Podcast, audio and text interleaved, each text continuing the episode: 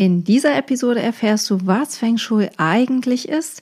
Ich mache mit dir eine praktische Übung, die dich sofort fühlen lässt, was ich meine.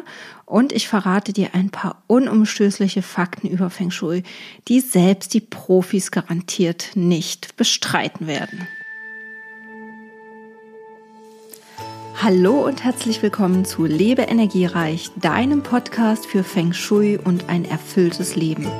Schön, dass du da bist und ich dich heute inspirieren darf. Mein Name ist Steffi Kroll und ich zeige dir, wie du dein Zuhause zu einem Ort machst, an dem du auftanken kannst. Wir tauchen gemeinsam ein in die Welt der fünf Elemente von Yin und Yang und der Lebenskraft Qi. Bist du bereit? Dann mach es dir bequem und lass uns starten.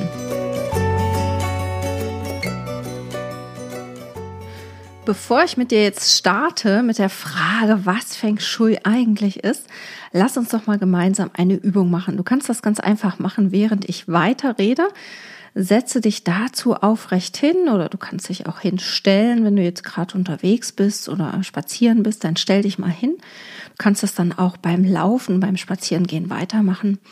Winkle deine Arme auf etwa 90 Grad an und halte die Hände so, dass sich die Handflächen ansehen.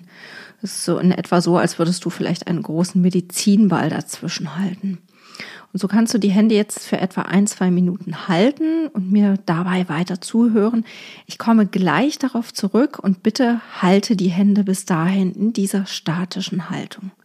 Während du das tust, werden wir mal klären, zu welchem Feng Shui-Personenkreis du eigentlich gehörst. Ich habe für mich fünf Typen von Menschen identifiziert, die sich durch ihr Wissen und ihre Haltung zu Feng Shui unterscheiden. Fangen wir mal an. Also, die Gruppe eins ist diejenige, die sagt, Feng Shui, nie gehört, kenne ich nicht, weiß ich nicht, was das ist. Dann ist diese Podcast-Folge für dich genau richtig, denn dann kannst du etwas ganz Neues lernen, das dir vermutlich sogar die Augen für eine neue Welt öffnen könnte. Du wirst von etwas erfahren, mit dem du tagtäglich zu tun hast, aber noch nie darauf geachtet hast. Dann haben wir die Gruppe 2, die antwortet auf das Thema Feng Shui mit der Antwort, ach, das ist doch das mit dem Kristalle aufhängen aber mehr weißt du davon wahrscheinlich nicht. Und das ist tatsächlich auch die häufigste Antwort, die ich auf die Frage, was ist Feng Shui oder kennst du Feng Shui, bekomme. Und äh, damit lande ich dann aber auch ganz schnell in der Esoterik und Aberglauben-Ecke. Und als ich damals anfing, meine Ausbildung zu machen, hat sogar jemand mal zu mir gesagt, da, auf welchem Trip bist du denn jetzt? Also, wenn du das Gefühl hast, zu dieser Gruppe gehörst du, dann bist du natürlich auch absolut richtig in dieser Podcast-Episode. Und ähm, ich räume nämlich hier mal mit ein paar Vorurteilen kräftig auf. So, kommen wir mal zu Gruppe 3. Die Gruppe 3, das sind schon etwas die Fortgeschrittenen, würde ich mal sagen. Und die haben vielleicht schon mal das ein oder andere Buch gelesen oder du nutzt Feng Shui so schon im täglichen Leben. Du hast schon vielleicht mal dein Bett ausgerichtet oder mal einen Schrank anders gerückt oder die Wände mal entsprechend gestrichen. So, auch dann höre dir unbedingt mal diese Folge an, denn ich bin mir sicher, dass der ein oder andere Aha-Effekt vielleicht für dich noch dabei ist, gerade wenn du vielleicht schon mehrere Bücher gelesen hast. Und vielleicht stellst du sogar das ein oder andere Buch in Frage. Gruppe 4 von den Feng Shui-Leuten. Da bist du ein Profi. Die Gruppe 4, die hat auf jeden Fall schon mal eine Feng Shui-Beratung gehabt oder hat sogar schon einen Kurs absolviert, hat, ist vielleicht sogar selber Berater und hat eine ganze Ausbildung abgeschlossen. Und dann freue ich mich natürlich ganz besonders, wenn du dir diese Episode weiter anhörst und vielleicht magst du mir hinterher schreiben und sagen so, hey Steffi, das sehe ich ganz genauso oder ich verstehe Feng Shui komplett anders. Ich tausche mich nämlich echt gerne mit anderen Feng Shui-Experten aus, weil ich finde, man kann immer was Neues dazulernen und vielleicht auch mal den eigenen Blickwinkel verändern. Und das gilt natürlich für dich, wenn du ein Feng Shui-Profi bist, genauso wie für mich. Und dieses Thema, den Blickwinkel zu verändern, das hat für mich ganz viel mit der Essenz von Feng Shui zu tun. So, und dann haben wir noch die Gruppe 5 und das jetzt bitte nicht ganz so ernst nehmen. Vielleicht bist du ja Anhänger der fernöstlichen Lehre, Lehre mit Doppel-E wohlgemerkt, Sheng Fui. Sheng Fui ist eine sogenannte Spaßreligion. Die wurde begründet von Lorenz Meyer. Und falls du noch nie davon gehört haben solltest, dann tue deinen Lachmuskeln doch jetzt wirklich mal was Gutes. Stöbere einfach mal im Internet danach. Und ähm, das ist einfach, ja, lustig zu lesen und sollte nicht ganz so ernst genommen werden. Also, wenn du selber in Anführungsstrichen Sektenanhänger von Sheng Fui bist, freue ich mich natürlich, wenn du dir trotzdem meinen Podcast anhörst und wir hinterher vielleicht in einen umso spannenderen Austausch treten können. So, konntest du dich einer dieser Gruppen zuordnen? Bevor ich jetzt so richtig durchstarte mit dem, was Feng Shui ist, lass uns noch mal zu deinen Händen schnell zurückkommen. Die hältst du hoffentlich immer noch so, wie ich dir das gesagt hatte. Und ähm, die Handflächen sollten sich dabei, wie gesagt, anschauen. Wenn nicht, dann hol das jetzt noch mal ganz schnell nach.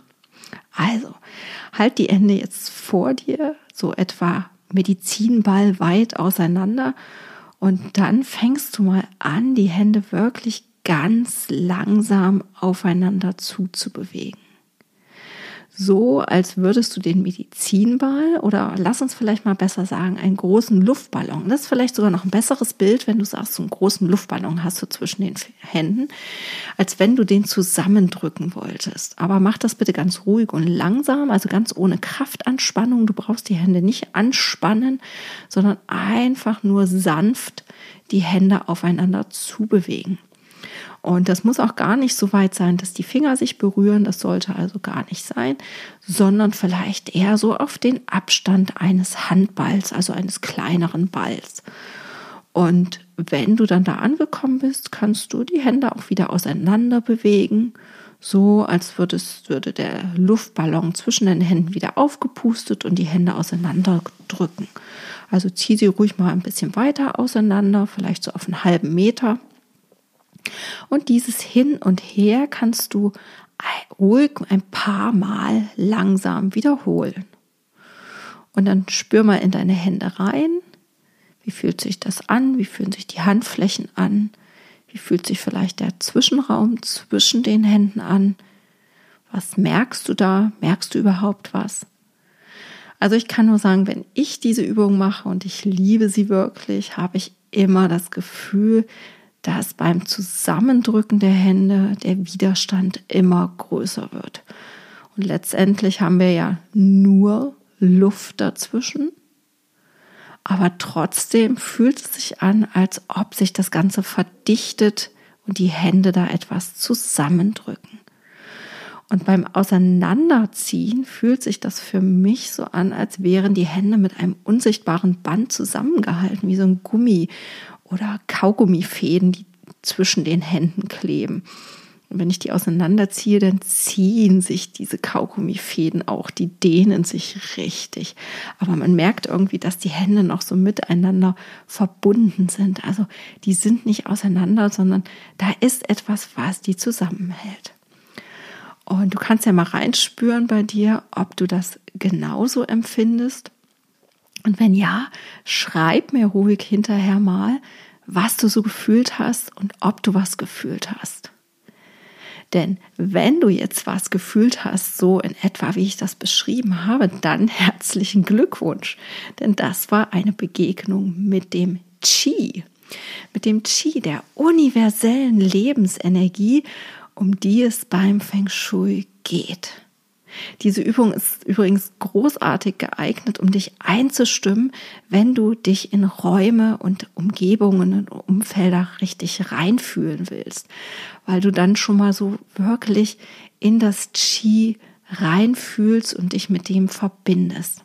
Das ist wie so eine kleine Anfangsmeditation und deswegen mache ich das wirklich ganz gerne und immer wieder und auch morgens und abends. Und da kannst du dir das Qi einfach ganz bewusst mitmachen. Wenn ich übrigens in Zukunft von Energie oder Lebensenergie spreche, dann meine ich nicht Energie im physikalischen Sinne, also nicht das, was wir in der Schule gelernt haben. Ich sage mal so im schulphysikalischen Sinne. Also nicht, ich rede nicht von elektrischer Energie oder Wärmeenergie oder Kernenergie oder chemischer Energie und was es da alles so gibt, sondern die, das Qi oder die Lebensenergie, die meint eher eine universelle Energie, die Gesamtheit aller Energie der Begriff, den hast du bestimmt auch schon mal gehört. Das äh, Qi kommt ja auch zum Beispiel in Tai Chi vor oder Qigong, diese Bewegungs, diese Bewegungsübungen. Und ähm, im Japanischen heißt Qi Ki und vielleicht hast du ja schon mal von Reiki gehört. Auch da kommt der Begriff vor. Der hatte übrigens auch in anderen Lebensweisen und Regionen in der Welt seine Entsprechungen. Im indischen Raum gibt es ja des, diesen Begriff des Prana. Wenn du Yoga machst, kennst du das auf jeden Fall. Und auch das entspricht dieser universellen Energie, die uns mit Leben versorgt. Und in der westlichen alt, altwestlichen Weltanschauung, in der Geomantie, da kennt man den Begriff des Äther. Auch den, der ist dir bestimmt schon mal begegnet. Und letztendlich sind das alles nur Entsprechungen für dieses Qi, für die universelle Lebensenergie. Am ehesten, also wenn du wirklich so auf Physik stehst, am ehesten kannst du das Qi beschreiben mit den Energieschwingungen auf Quantenebene. Also die Quantenphysik, die beschreibt das ganz gut. Denn auf Quantenebene ist alles Energie und alle Energie schwingt. Und die Schwingungen aller Energie, die können langsam sein oder die können schnell sein. Die können sich gegenseitig verstärken oder abschwächen. Und genau das beschreibt auch das Qi. Sich damit zu befassen, sei es jetzt mal im Feng Shui oder in der traditionellen chinesischen Medizin, bei Körperübungen wie Qigong, ähm, könnte man wahrscheinlich auch wissenschaftlich, physikalisch erklären, ähm, wenn man das auf Quantenebene runterrechnet. So, und du wirst im Laufe der Zeit sehen, dass ich einen Hang dazu habe, das Ganze vielleicht auch so ein bisschen wissenschaftlich zu sehen. Ich habe ja ursprünglich, ich komme ja aus dem wissenschaftlichen Bereich eher auch. Und oft macht es uns ja die Wissenschaft dann einfacher, Dinge auch zu verstehen. Und ähm, auch beim Feng Shui ist das so, ne? Wenn ich das verstehe, dann kann ich das auch eher annehmen und was ich verstehe, kann ich auch für mich als Wahrheit erkennen. Und darum finde ich das immer noch eine zusätzliche schöne Möglichkeit, um das Thema zu erklären. So, jetzt habe ich aber schon so viel über Feng Shui gesagt ohne wirklich zu sagen, was es ist. Und darum wollen wir jetzt mal damit starten. Also Feng Shui, das kommt aus dem Chinesischen, das ist Chinesisch und richtig ausgesprochen würde es etwa so in die Richtung klingen wie Feng Shui ich kann das natürlich nicht so toll, weil ich kein Chinesisch gelernt habe und auch kein Chinese bin. Und wahrscheinlich lachen sich die Chinesen kringelig, wenn sie das hören, wie ich das ausspreche. Und darum bleibe ich mal wie die meisten Deutschen bei Feng Shui. Aber vielleicht hörst du das auch mal aus dem englischsprachigen Raum. Da hört man auch schon mal Feng Shui. Und ähm, deswegen gibt es alles irgendwie gültig. Aber ich werde mich mal an Feng Shui halten. Wörtlich übersetzt bedeutet es übrigens Wind, Wasser. Und äh, diese beiden Naturkräfte, Wind und Wasser, die stehen wirklich einfach sprichwörtlich für den Energiefluss in deinem Umfeld und wie du ihn dir zunutze machen kannst. Denn Feng Shui, das reicht wirklich zurück, so drei bis 5.000 Jahre also manche Bücher sprechen sogar von 7000 Jahren, die das zurückgeht. Und damals ging es natürlich bei den alten Chinesen auch eher um Dinge wie, habe ich genug zu essen? Ist meine Familie gut versorgt? Wie bestelle ich meine Felder? Wie muss ich die anlegen, damit sie gut mit Wasser versorgt sind, aber nicht überschwemmt werden? wie muss, wie muss man zu Hause liegen, meine Felder, damit der Wind die Wolken hierhin bewegt, aber nicht darüber hinwegfegt und alles wegpustet und die Bäume umpustet oder die Erde erodiert. Na, und deswegen stehen diese beiden Naturkräfte, Wind und Wasser, wirklich dafür, wie gut werden wir mit Energie versorgt, wie stark ist die Energie oder wie harmonisch ist diese Energie. Feng Shui hat also was mit Naturkräften und ihrem Einfluss zu tun und ist mit Sicherheit kein Einrichtungsstil oder einfach nur ein Beruf. Also das ist mal einer der ersten Fakten, die ich heute mit dir teilen will. Feng Shui hat was mit Naturkräften zu tun und ist kein Einrichtungsstil. Ich will dir jetzt mal ein paar Beschreibungen vorstellen von Feng Shui, die du so in Büchern findest und du kannst ja einfach mal selber so in dich reinfühlen, was das mit dir macht, wie stimmig die für dich klingen. Ich finde so, die sind unterschiedlich gut geeignet und geben auch ganz unterschiedliche Aspekte wieder. Also, Feng Shui ist die chinesische Theorie zur Gestaltung von Lebensräumen. Da schwingt das Wort Theorie mit und Gestaltung von Lebensräumen. Und nach dem, was ich jetzt vorher schon gesagt habe, hm, weiß ich nicht, ob das so allumfassend ist. So, die zweite Definition, die ich gefunden habe, ist, Feng Shui lehrt uns, wie wir durch die bewusste Auswahl des Platzes, an dem wir leben und dessen gezielte Gestaltung Gesundheit und Glück erreichen können. So, also da geht es wirklich schon darum, wie wir mit dem Platz, an dem wir leben, umgehen und wie wir ihn verbessern können. Dann haben wir die nächste, Feng Shui beschäftigt sich mit der Wirkung, die unsere Wohn- und Arbeitsumgebung auf unser körperliches und geistiges Wohlbefinden haben. Also auch da schwingt nochmal mit, welche Auswirkungen hat die Energie und unser Umfeld auf uns und unsere eigene Energie. Das nächste, was ich gefunden habe, ist, Feng Shui untersucht die Gesetzmäßigkeiten von Energieströmen und ihre Auswirkungen auf alle Aspekte unseres Lebens. Das klingt ziemlich theoretisch, aber ich finde, das trifft den Kern des Ganzen schon ziemlich genau, weil es nicht mehr von Lebensumfeld spricht, sondern wirklich von den Energieströmen. Und die umgeben uns ja egal, wo wir sind, nicht nur in unserem Zuhause. So, und dann noch eine letzte. Feng Shui ist die chinesische Kunst, das eigene Leben nach den Kräften des Universums auszurichten.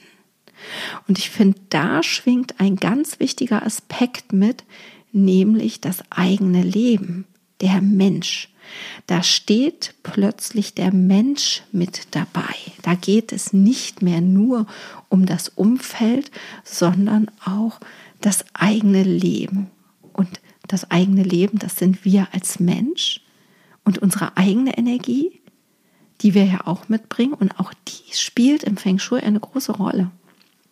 Und dann natürlich das Umfeld, in dem wir leben. Das hat ja auch was mit dem eigenen Leben zu tun. So. Du siehst also, dass das Verständnis von Feng Shui so ein bisschen auch auseinandergeht und man kann ganz viele verschiedene Definitionen dafür finden und vielleicht versuchst du jetzt nach der heutigen Folge einfach mal zu gucken, wie du deine eigene Definition von Feng Shui formulieren würdest und du kannst sie auch gern mit mir teilen. So, aber das klingt ja alles sehr theoretisch, was ich dir gerade erzählt habe. Lass uns das doch gern mal so ein bisschen praktischer und plastischer machen. Ich finde, das, ähm, das kann man sich immer schwer vorstellen, wenn man so einen Satz liest. Als ich das erste Mal solche Sätze gelesen habe, habe ich immer nur gedacht, so, hä? Was meint die jetzt? Also es ist einfach schwer zu erklären. Aber wenn du jetzt die folgenden Situationen hörst, dann wird das Ganze vielleicht etwas greifbarer für dich. Also stell dir mal vor, Du kommst an einen Ort, vielleicht einen Raum oder ein Haus und fühlst dich augenblicklich wohl. Du kennst das bestimmt. Du hast bestimmt Freunde oder Bekannte, die du gern besuchst, wo du immer wieder hinfährst und wo du einfach da bist und direkt denkst so, oh, geht's mir hier gut. Du verlässt dann diesen Ort und bist dann noch Stunden oder Tage sogar danach völlig energiegeladen und voller Schwung. So. Oder vielleicht hast du ja auch schon mal das Gefühl gehabt, vielleicht in deinem eigenen Zuhause oder in einem anderen Haus, dass das Haus dir Energie entzieht. Du kommst dahin und fühlst dich sofort träge und schwer. Kommst vielleicht kaum vom Sofa hoch, kannst dich zu nichts aufraffen. Oder aber ne, du bist total aufgedreht und aufgeregt und unruhig, drehst dich dauernd um, rutschst dauernd so auf dem Stuhl hin und her, kommst einfach nicht so richtig zur Ruhe in dir. Auch sowas könnte eine Situation sein. Das Umfeld macht was mit dir. Es lädt dich auf, es ist neutral oder es entlädt dich. Wir fühlen das und können aber oft gar nicht sagen, woran das liegt. Und eine Kundin sagte letztens zu mir, Feng Shui ist, dieser Intuition eine Stimme zu geben. Diese Intuition, die wir haben, in Worte zu fassen.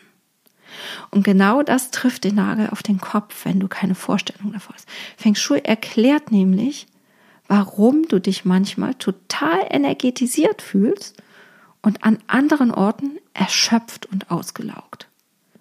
Die alten Chinesen haben nämlich genau die Gesetzmäßigkeiten dahinter untersucht. Die haben halt geguckt, so, okay, wann fühlt man sich denn normalerweise erschöpft und ausgelaugt? Was haben die Häuser gemeinsam?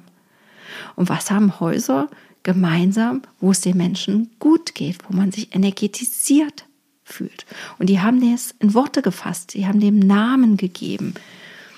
Und der Punkt ist, dass du an Orten, die dich erschöpfen und auslaugen, eben auch nicht im Leben vorankommst. Und deswegen hat es einfach Einfluss auf unser Leben.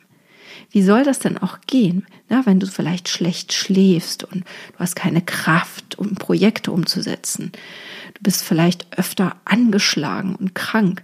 Wie sollst du denn dann im Leben vorankommen? Wie sollst du denn dann mit der Partnerschaft oder mit dem Beruf oder mit dem Geld vorwärts gehen, wenn du dich ständig so fühlst? Das funktioniert ja gar nicht. So. Und daran haben dann die Feng Shui-Leute einfach versucht zu drehen und geguckt, so, okay, was passiert denn, wenn ich kleine Stellschrauben stelle? Wenn ich zum Beispiel die, den Eingang woanders hinsetze? Wenn ich Bäume irgendwo pflanze?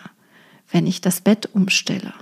Wenn ich den Arbeitsplatz woanders einrichte? Welchen Einfluss hat das? Und das ist das, was Feng Shui macht. Das guckt nämlich genau, was kannst du tun, damit es dir an Plätzen, wo es vielleicht vorher nicht so lief, wieder gut geht. Und was haben Plätze gemeinsam, wo es einem so richtig, richtig gut geht. So, und jetzt kommt der nächste Fakt. Und der ist, du bist nicht nur dein Körper. Wir haben ja gerade schon gesehen, dass alles Energie ist. Und die Energie unseres Körpers geht in Resonanz mit dem Umfeld. Das kann dazu führen, dass unsere eigene Schwingung runtergeht oder sie geht hoch. Das Feng Shui, das entstammt ja einer daoistischen Lebensphilosophie. Du hast bestimmt schon vom Daoismus gehört. Und der Daoismus, der unterscheidet nämlich gar nicht mehr zwischen dir und deinem Umfeld, zwischen dem Körper und dem Umfeld, sondern das Umfeld ist ein Teil von dir, sozusagen dein erweitertes Ich. Und auf Energieebene bist du ja tatsächlich mit deinem Umfeld verbunden. Du gehst in Resonanz mit der Schwingung in deinem Umfeld und dann kann es nämlich dazu kommen, dass sich das eben auflädt oder entlädt. Und das große Ziel von Feng Shui-Maßnahmen ist es, dein Haus und dein Umfeld einmal zu untersuchen und festzustellen, okay, was sind die Einflüsse? Was sorgt dafür, dass es mir besonders gut geht oder eben nicht? Und wie kann ich das Umfeld so beeinflussen, dass meine eigene Energie besonders harmonisch und hoch schwingt? Und auch wenn ich Haus, Umfeld und von Lebensräumen spreche, dann meine ich das wirklich im weitesten Sinne. Ich habe ja gerade schon mal gesagt, Feng Shui ist nicht Inneneinrichtung, das ist nicht chinesische Innenarchitektur. Es hat damit nichts zu tun. Es geht wirklich ums Umfeld. Und jetzt kommt der nächste Fakt. Fakt ist, dass, wenn man es mal in Zahlen fassen würde, 70 Prozent des Feng Shui außen stattfinden. Also mehr, weit mehr als die Hälfte der Feng Shui-Einflüsse finden im Außen statt und nicht in unseren Häusern.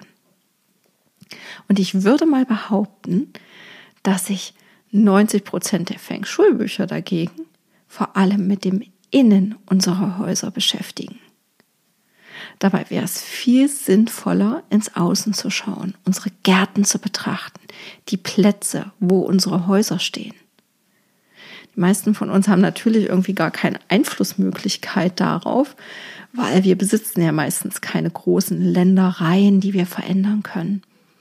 Und darum gehen natürlich viele Bücher gar nicht auf dieses erweiterte Umfeld ein, sondern nehmen das ins Visier, was wir persönlich beeinflussen können. Aber Tatsache ist, der Mammutanteil an Energie, die uns beeinflusst, findet draußen statt. Und darum ist der aller, allerbeste Zeitpunkt, um sich über Feng Shui Gedanken zu machen, vor dem Kauf oder dem Bau eines Hauses und einer Wohnung und bevor du den Mietvertrag unterschreibst. also überleg dir gut, wo du einziehst, in was für eine Energie du da reingehst – Du kannst zum Beispiel darüber auch dein Leben ganz bewusst beeinflussen oder es in eine andere Bahn lenken, indem du dir ein entsprechendes Haus oder eine entsprechende Wohnung suchst, auch in einem bestimmten Ort. Du brauchst ja nur mal, also kannst dich ja mal damit beschäftigen. Ich, ich finde das immer sehr spannend zu beobachten. Guck mal, wo Feng Shui-Meister leben. Also wenn du das irgendwie rausfindest oder wenn du da einen Bezug zu hast. Ich habe festgestellt, dass sich Feng Shui-Meister, die Großen, bewusst angucken, wo sie leben. Die suchen sich ganz gezielt spezielle Wohnorte raus, wo es den Menschen richtig gut geht. In Gegenden, wo Menschen gesund und finanziell gut aufgestellt sind hey, die überlegen das wirklich ganz bewusst, in welchen Ortsteil sie ziehen oder in welche Stadt. Denn, wie gesagt, wir gehen in Resonanz mit unserem Umfeld und ähm, diese Schwingung überträgt sich dann auf uns. Und wenn du zum Beispiel willst, dass schnell mehr Geld zu dir kommt, dann zieh in eine Wohngegend, wo Menschen leben, denen es finanziell gut geht. Und dann wirst du in Resonanz damit gehen. Dann geht das sehr viel einfacher weil die Schwingung sich auf dich überträgt. Wenn es dir zum Beispiel finanziell nicht so gut geht, keine Ahnung, Job verloren oder aus irgendwelchen Gründen hast du nicht mehr so viel äh, Geld zur Verfügung, nach einer Trennung zum Beispiel, dann ist es der größte Fehler zu sagen, so, okay, ich will mich nicht verkleinern vom Wohnraum, aber um mir eine Wohnung oder ein Haus leisten zu können, mit der gleichen Fläche ziehe ich jetzt in einen Ortsteil oder in eine Stadt, wo ich mir das leisten kann, der billiger ist, der preiswerter ist. Das bedeutet ja oft auch, dass die Nachbarschaft weniger Geld zur Verfügung hat. So, und dieses ist, das ist so eine Spirale nach unten. Du gehst dann wiederum in Resonanz mit deiner Nachbarschaft und die Spirale geht weiter nach unten. Du hast dann in der Folge ja doch auch eher tendenziell weniger Geld zur Verfügung. Der richtige Weg wäre zu, äh, wär zu gehen, ähm, zu sagen, so, okay, ich kann mir diese Wohnung hier nicht mehr leisten. Ich bleibe aber im Stadtteil oder ich ziehe in einen Stadtteil, wo es den Menschen finanziell gut geht und ziehe eher in eine kleinere Wohnung. Und guck mal, was die Umgebungsenergie mit mir macht.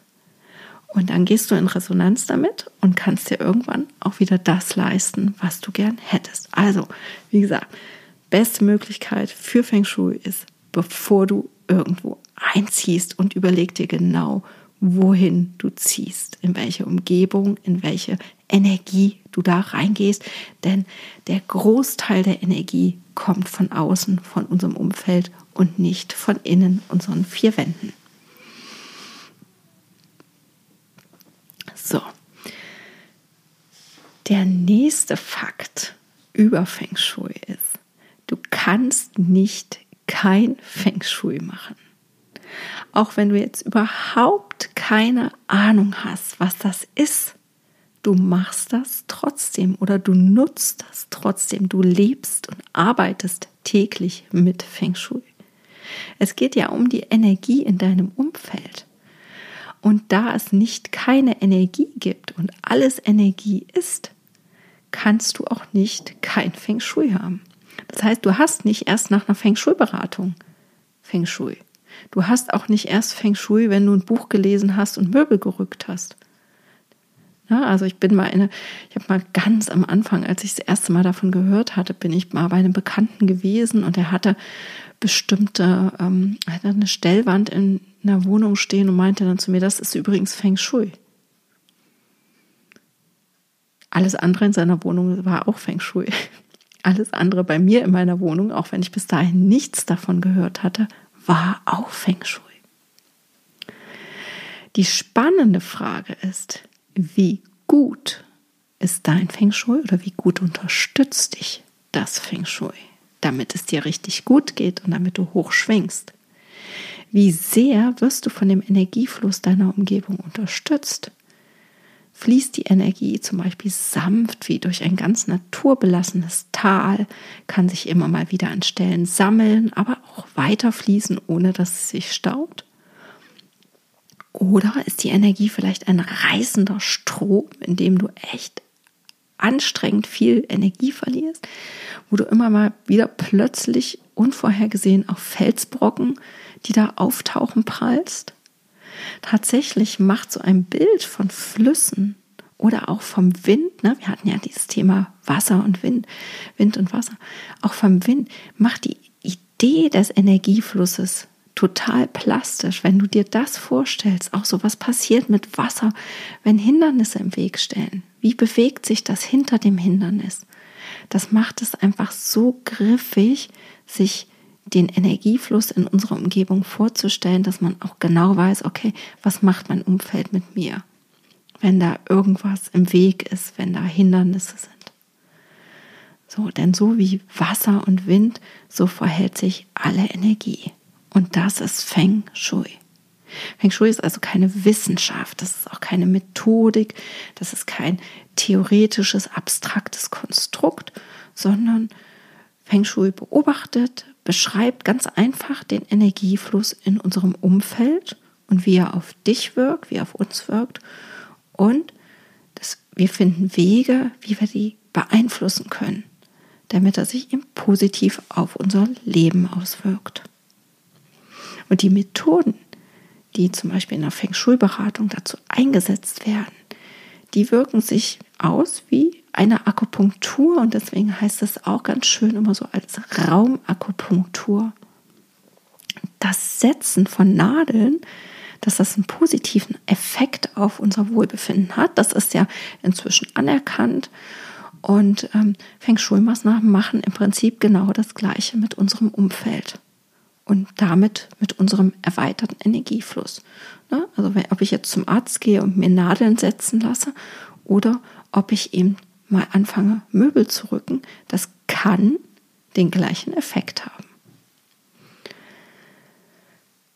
Damit du selber mal direkt prüfen kannst, wie gut das Feng Shui in deinem Umfeld ist oder dass du da mal so ein bisschen reinfühlen kannst, will ich dich jetzt noch mal einladen, dass du dir einfach ein paar Minuten Zeit nimmst, spazier mal durch dein Haus, durch deine Wohnung und schau dir vor allen Dingen mal die Plätze an, an denen du gerne sitzt. Also such mal deine Lieblingssitzplätze. Nimm mal zum Beispiel deinen Esstisch. Wo sitzt du da immer? Und wo sitzt du nie? Schau dir mal die Plätze an, wo du nie sitzt. Und dann überleg mal, warum sitzt du dort nie? Mach dir mal den Spaß und setz dich mal bei der nächsten Mahlzeit auf einen Platz, an dem du nie sitzt. Spür mal dort ganz bewusst in dich hinein und vielleicht findest du ja heraus, was dir an diesem Ort Unbehagen bereitet. Denn das ist oft der Grund, warum wir nie an einem Platz sitzen, weil wir dort Unbehagen empfinden. Das ist dann wieder so ein Bauchgefühl, eine Intuitionssache. Wir meiden Plätze, an denen wir uns nicht wohlfühlen.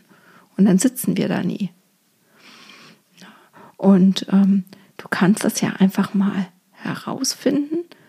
Und ähm, ja, falls du nicht herausfindest, was dir da so Unbehagen bereitet, dann lade ich dich einfach ein, dir weiter diesen Podcast anzuhören, denn wir finden bestimmt in einer der nächsten Podcast-Episoden gemeinsam heraus, warum es dazu kommt, dass du dich an dem einen oder anderen Ort unbehaglich fühlst oder vielleicht auch besonders gut fühlst.